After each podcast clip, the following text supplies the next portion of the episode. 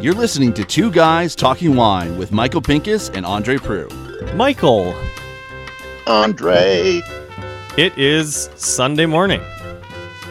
It is Sunday morning. Not too early, thankfully. Sometimes we like to do a, a little uh, a little European uh, uh, chat, uh, and that means we have to get up at like you know four in the morning or five in the morning to Yep. talk to somebody. Yep.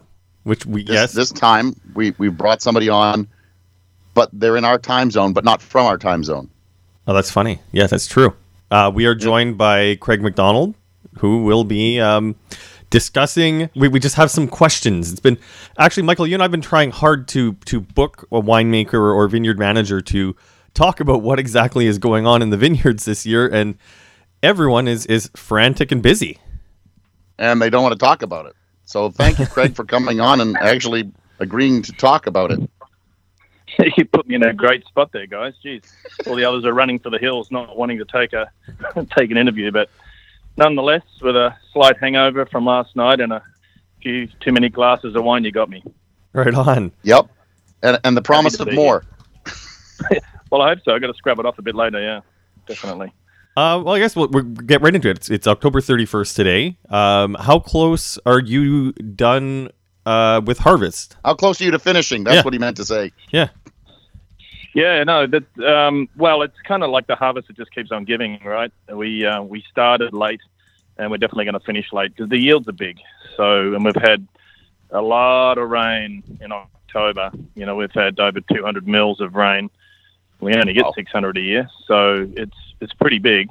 Um, but yeah, we I think we're probably going to wrap up reds in the next week. Uh, you know, most of it's in. It's just bits and bobs now, and waiting for fermenters to, to dry up. And then uh, we've got a few whites, mainly some Vidal and some some hybrids out there that are that'll uh, go the distance for at least another two weeks. So probably two weeks. Long answer.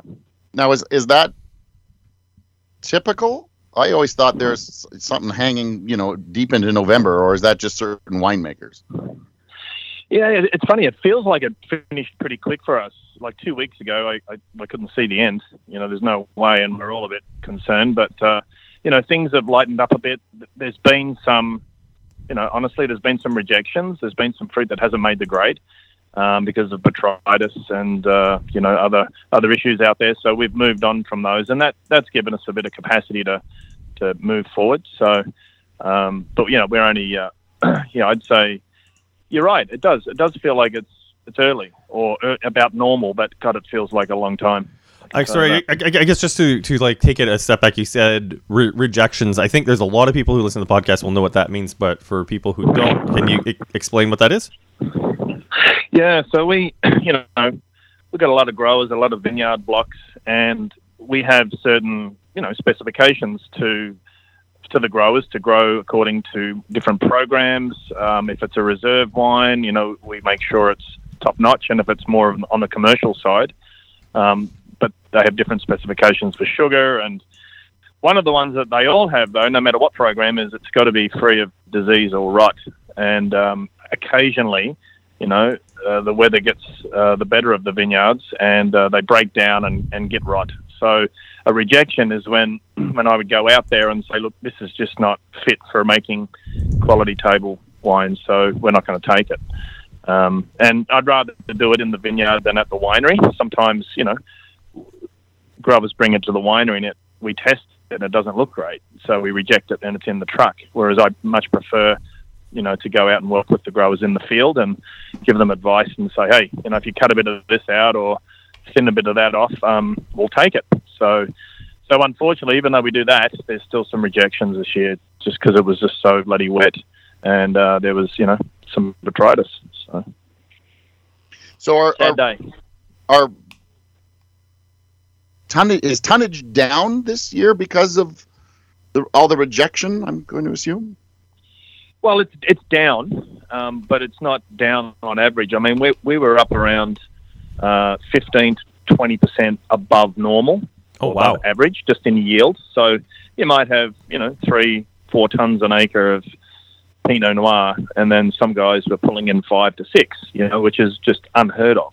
and you couldn't see it. You know, you're looking in the vineyard, and it's like, well, okay, there's only, you know, I'm, I'm running eight to twelve buds per cane, and you know, shoot thinning, and I'm, I'm, you know, two to one, not one bunch per shoot, but I'm, you know, it looks about normal. But they just the bunch sizes and the bunch weights were up, and there were, you know, there were more berries per per bunch, and uh, yeah, the resultant bunches were, just twenty percent heavier, and you couldn't really see it until it until it started coming in. I think that's why people, you know, panicked and, you know, because you do the math and that's 20% more tanks that you didn't think you needed a few weeks ago. So it becomes a real game of logistics at that point. Interesting. Yeah. Oh, yeah. Um, So I, I guess making making wine is uh, moving pieces around as well. As much as it's let's make the best possible wine, it's it's a game of logistics and organisation. Okay, now, now I know you said that the bunches that are coming in are, are heavier, twenty percent heavier, and that, that yields are, are up. But what's the quality like? Does the rain that we've had in October? I mean, what impact does it have on the quality of the fruit that you're working with? Yeah, it's surprisingly good. Um, I mean, uh, the concentration that you get, like if you look at a berry and it's it's it's a bit larger, then your skin to juice ratio does change. So there's there's a lot of saignéeing going on. You know, a lot of people bleeding juice off, which you know, thankfully the rosé market's pretty hot. Um, so there's a bit of that. So some corrective things being done just to get the ratio right because they are quite. Um, you know, there is a lot of tons per acre, and there's a lot of litres per ton when you bring it in. So, yeah, no, the quality's great. Um, it, it's been challenging in the second half. I'm not going to lie. I, I think the first half, where we do all the aromatics, you know, we do the sparkling, we do, you know, early early Pinot from Niagara on the Lake. So, you know, the first half is, was good. Second half, very challenging, and you know, it really is. You're going to see, you know, wineries and winemakers who are really pushing hard and know their stuff in the reds from 2021 for sure. It, it was tough. There's no doubt. No, it's I mean, it's, it's interesting to hear how optim- how optimistic Craig sounds because I know there's other other wineries I've been speaking with where it just it seems it sounds like a bit of a, Yeah. a panic this year, and I know. Uh, like for for ADX, we harvested our Chardonnay about a month ago, and it was just you know comparing 20, 2020 to 2021. I think last year most of the vineyards in Niagara looked practically photoshopped in in, in spite of the pandemic. Where this year it was just um, I've never I've never seen fruit like that rotting on the vine. But granted, I don't have don't have a long career being in vineyards at harvest time. Uh, like Craig, how does this year stack up to other years? Is this like really just a a, a challenging, tough vintage, in, in spite of your optimism? Yeah. Well, I'm gonna I'm gonna choose my words carefully here, but let me say that it's been dubbed the most challenging harvest on record in Niagara.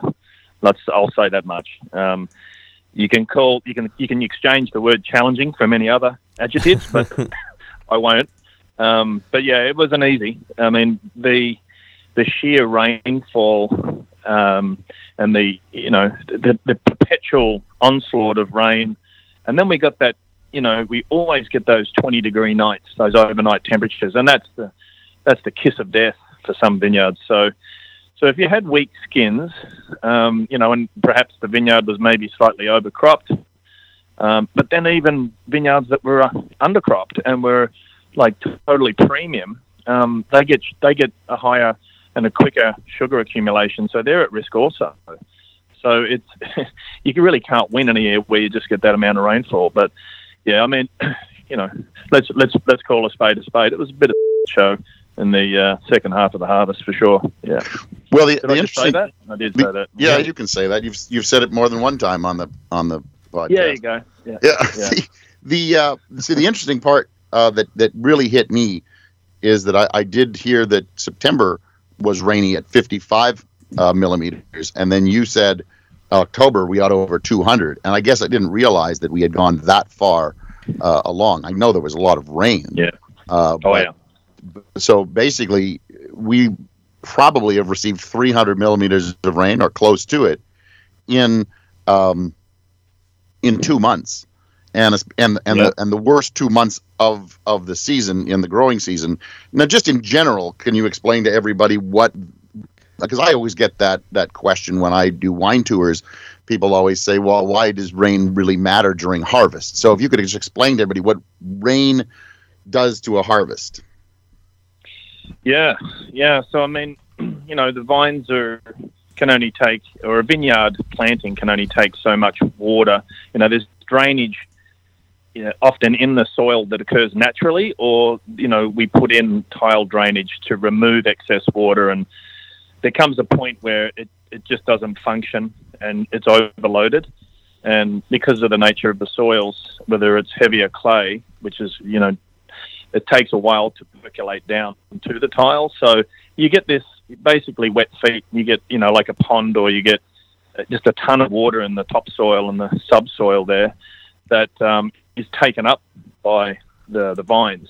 So what you want to do is you want to try and remove it before it has time to uptake. But unfortunately, sometimes they do, and um, when they do, um, especially in the right conditions where they're still in somewhat of a vegetative state, so they've got a healthy canopy, there's sunshine, there's lots of water, they suck it up.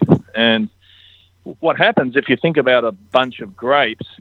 Um, they're also a, a, bit of a storage area too for you know storing energy around the seed uh, in there. So they'll take water in, and they can actually pull away from what we call the, the little stem that the berry is attached to the bunch on, called the rachis. So this tiny, delicate little uh, thing that holds the berry in, uh, they take up so much water that they expand and they push off that. And there's actually, or they expand and they crack. Um, because there's only so much elasticity that the berry has. And then that juice that seeps out becomes infected, and it's it, there's a spores that are in there from, you know, well, there's spores everywhere, you know, wherever you go, there's there's nature everywhere, and then they just start to ferment or they start to go rotten with with a mold or some sort of a rot. So you know, there's black rot, there's botrytis is the big one though, sour rot. You know, there's all sorts of things that can occur once you get that that uh, lesion inside the, the berry there, inside the bunch. So that's the biggest concern is, is you know, splitting berries or berries pulling off the rachis, um, creating a, a weak spot for the vine for infection or for the for the grape, sorry. And that's that's what happens when you get too much water, and it, it sucks. And most of it, you know, like I said, depending on the soil structure, most of it we can get rid of, but not all of it. We just when you get that much rain in that short a period of time, there's not much you can do. So. Somebody also mentioned to me, and and uh, Andre and I thought it sounded legitimate, and and I thought I would just check with somebody. Can you actually lose Brix levels? Yeah. Uh, when you get yeah. too much rain.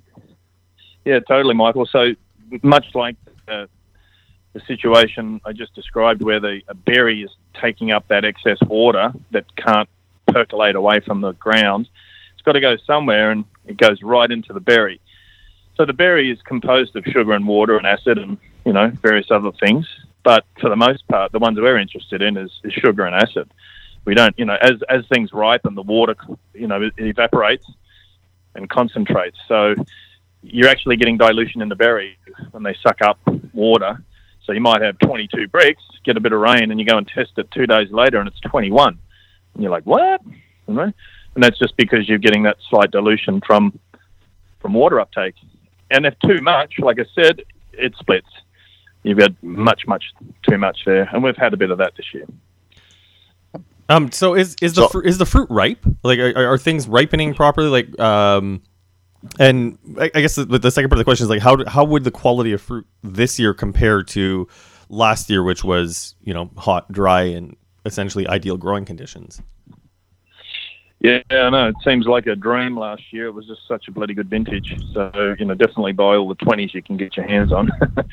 um, no, I mean, the funny thing about this year is we had one of the hottest and driest Augusts, and everyone was sort of rubbing their hands saying this is going to be a absolute perler of a vintage because we've got yield, we've got heat, you know, so we're going to get plenty of good grapes.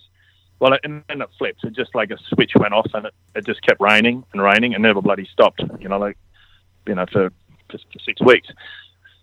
Um, so the the thing that was interesting though, and I'll I'll just talk about reds because everyone seems to feel that you know reds dictate whether it's a good or bad harvest, and that's that that is there is some truth to that.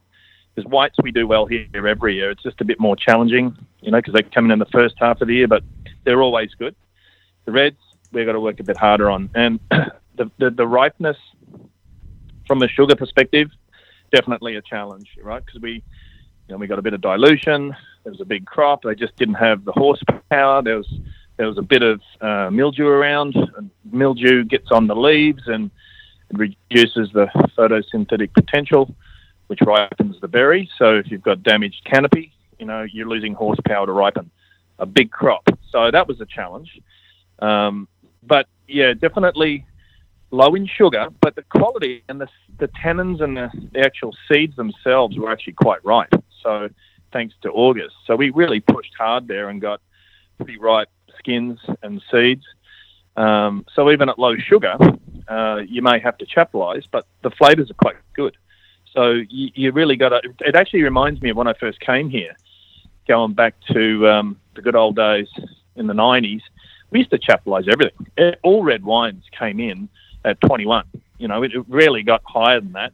Um, you know, and I mean, me working at Trius, you know, formerly Hillebrand, and you look back on those old Trius Reds from the from the 90s, and they were all picked at 20 to 21. Rarely got into 22. Never saw 23. So we've become pretty pretty lucky. Um, and you know, largely that's a bit of culture and heat, different practices over the years. We've, we've got better better ripening sh- from a sugar perspective, but the, the physiological ripeness of the of the, the, the, grapes themselves have always been there. And I think um, in a year like this, we're going to rely on that. And uh, we'll still make good wine. May, they may lack a little bit of concentration. Um, I think, you know, there's gems out there. There's some vineyards that have been very surprising, actually. And we've had 24, 25 Brix, you know. Uh, and there's some that are out there that are sitting at around 20 to 21 in the reds that are that'll still make good wine. So I think you know it, it's there. You've got to hunt for it, but um, you know it's the it's the the tannins, and uh, you know they're like really impressing me at the moment. And you know just there's no green characters, despite the fact they're low sugar. I'm not saying that greenness that you normally associate with low sugar fruit. So that's a good thing was a long. I like I like that Craig's trying to put a good spin on this. well, I, I, try to. I mean, I'm, I'm pretty honest. I mean, well. that's it. Uh, we're, we're getting the good spin, but we're getting the but, honest. Like, it's not like Craig is. It's not like you're sitting here telling us. Like, I'm guessing. I'm guessing there's going to be no Grand Red this year. Yeah, it's fair to say. Okay. Yeah. yeah. But that being said, in years like this, Trius Red will probably be an outstanding, an outstanding wine. If there's anything that may have been reserved for your top tier, it'll get bounced down to the the lower tier wine. I put that in air quotes. Yeah, no, that's right. I mean, the accountants hate to hear winemakers say that because you know that the money is in when you charge fifty bucks a bottle, and but if the quality is not there, we're not going to charge fifty bucks. So we'll charge twenty five dollars. And I think that's a fair price for you know what we call a B level wine, which is the bread and butter of you know VQA quality. You know, like Peller Private Reserve, Trius Red, you know, they're all rock solid. I think wines that that over deliver for the price point. Thirty Bench Winemakers Red, another one. But you know, for me to say I'm going to, this is an outstanding vintage that you know I'm going to put my my reputation and my mark on. It, it's going to be a challenge to do that at this point in time. Now there could be some surprises, but based on what I've seen, um, you know, Cabernet Franc was was a challenge because um, it's a bit softer skinned.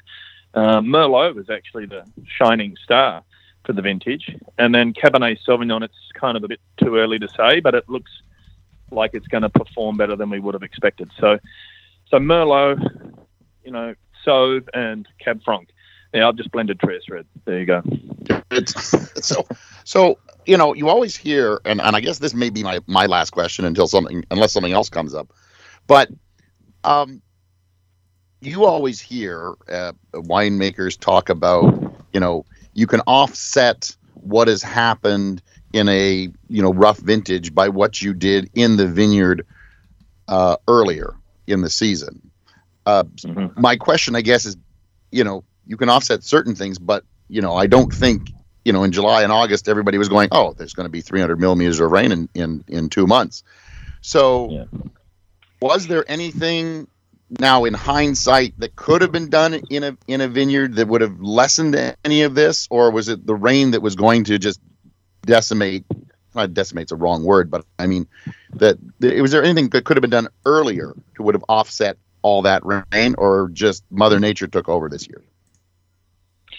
Michael, you know, I wish I could give you a better answer than I'm going to give you, but it it was just the rain. There's nothing we could have done. We've got, you know, 70 growers, over 300 you know, individual blocks, and you know, probably a thousand vineyards that we, we you know we get from, you know, and we buy from. So it and and this is from 30 bench where we're doing all the right things. We've, we've got organic Cabernet Franc there um, you know, very low yields. Two guys in Niagara on the Lake um, who are professional growers that grow good quality for tonnage. And there's no there's no compelling difference to say that one thing was better than the other. And I look back and I'm trying to find, you know, what what is it? What what's what's the angle? What's the learnings? And you know, what can we apply for next year? And I can't find much. I really can't because there's so much inconsistency between vineyards, but the only thing consistent about all the vineyards is that the same bloody result. Um, I would see some varietal things for sure, like I mentioned a bit earlier in the reds, but uh, God, it was just I really can't put my finger on it. The guys that thinned and sprayed, I think maybe calcium sprays and you know the integrity of the skins.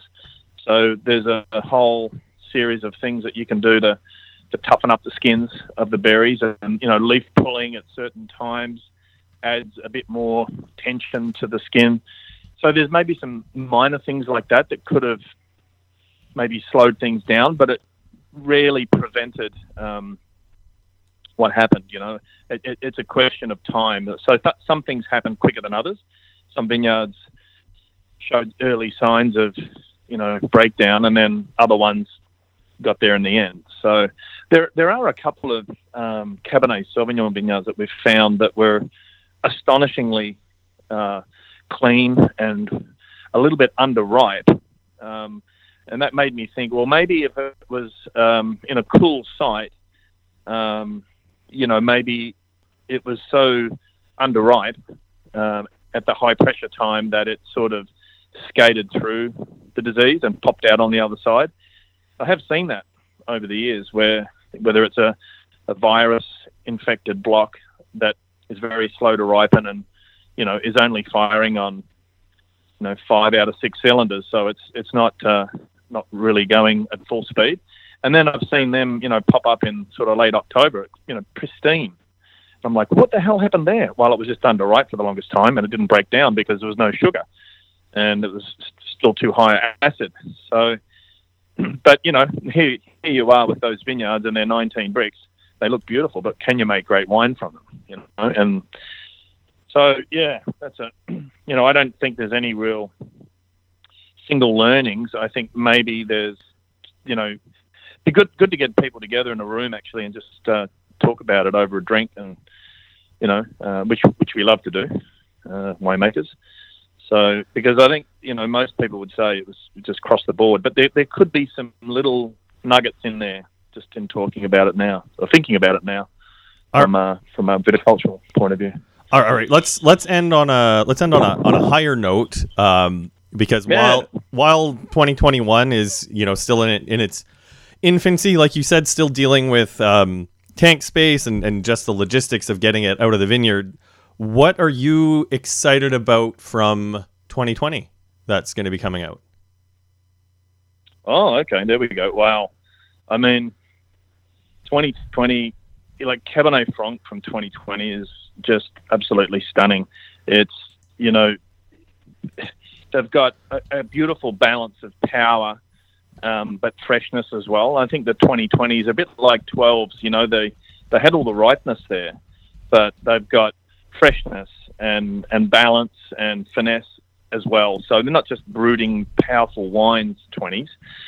So for me, I, I love the Cab Francs. I, I, think they're they're absolutely stunning.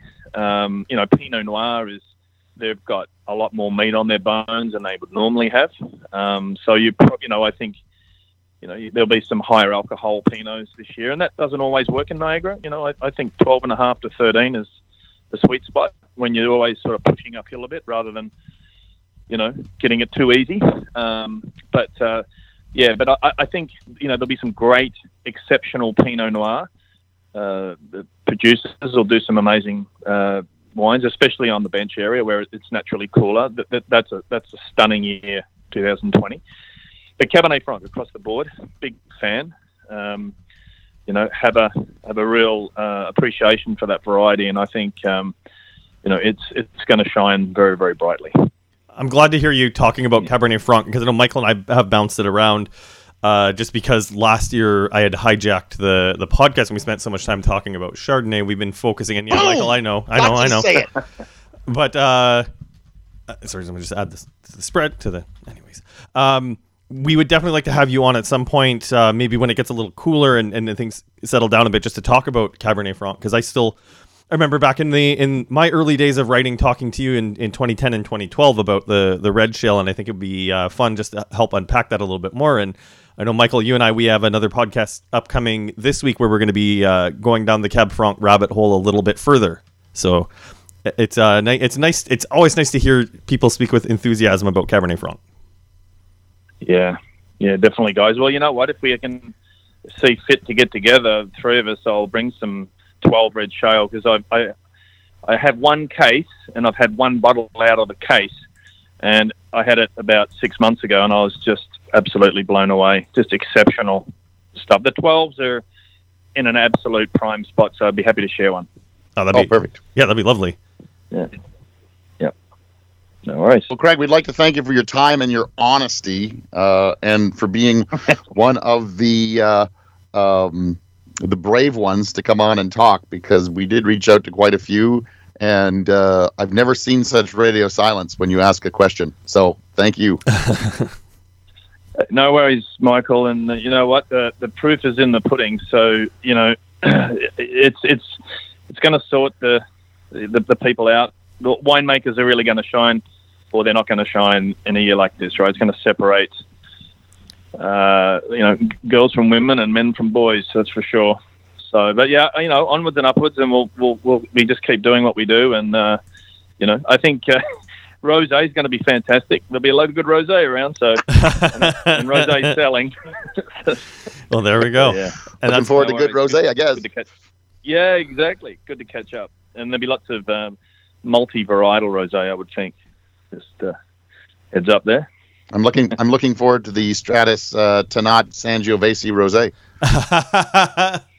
man it's um it's nice to just kind of get things broken down with with just what exactly is happening in um in Niagara right now because I, I know uh, we spoke to a couple a couple of other winemakers from smaller wineries hoping to get them on but frankly you know I'm, I'm looking outside my window right now. The sun is starting to poke out. We've just had a little bit of rain overnight but I think right now every winemaker and vineyard manager in Niagara when there's a break in the rain is running to their vineyards to try to get as much out as they can Well, I'm I'm looking out my window, and and I'm and you know what, when you when you started your sentence with uh, getting things broken down, I thought, wow, how how apropos a word that is. I never But, understood. uh, I never, you, you know, I'm looking out my window, and we're supposed to get some sun this afternoon by about one o'clock, uh, hopefully. And I really, I really do hope that you know we get a little bit of sun. Like my God, just the last you know few days down here in Niagara has just been, you know,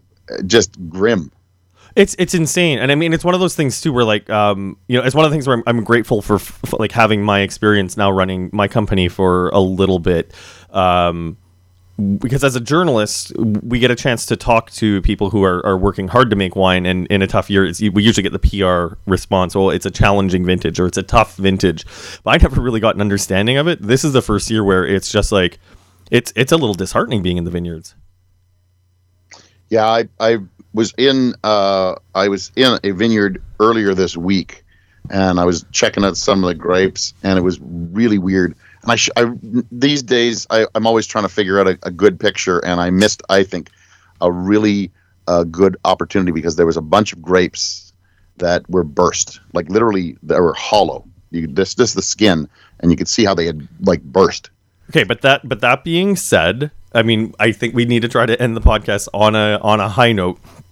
The winemakers, 2020 wines are coming out. and that's it. Um, I mean, we're going to be working hard to to like to make our rosé. I know Craig's going to work hard to deliver the, the, the full spectrum of wines from uh, from Trius, and it's um, there's going to be wines from this year. It's just you know, I think we're going to be more looking forward to the 2020s than the 2021s. But you know, I I it, it, it is like Craig said at the very end, though. I am looking forward to seeing which wines are going to rise above from a challenging vintage like this because it's really going to give our talented winemakers the ability to show off when they can deliver the goods.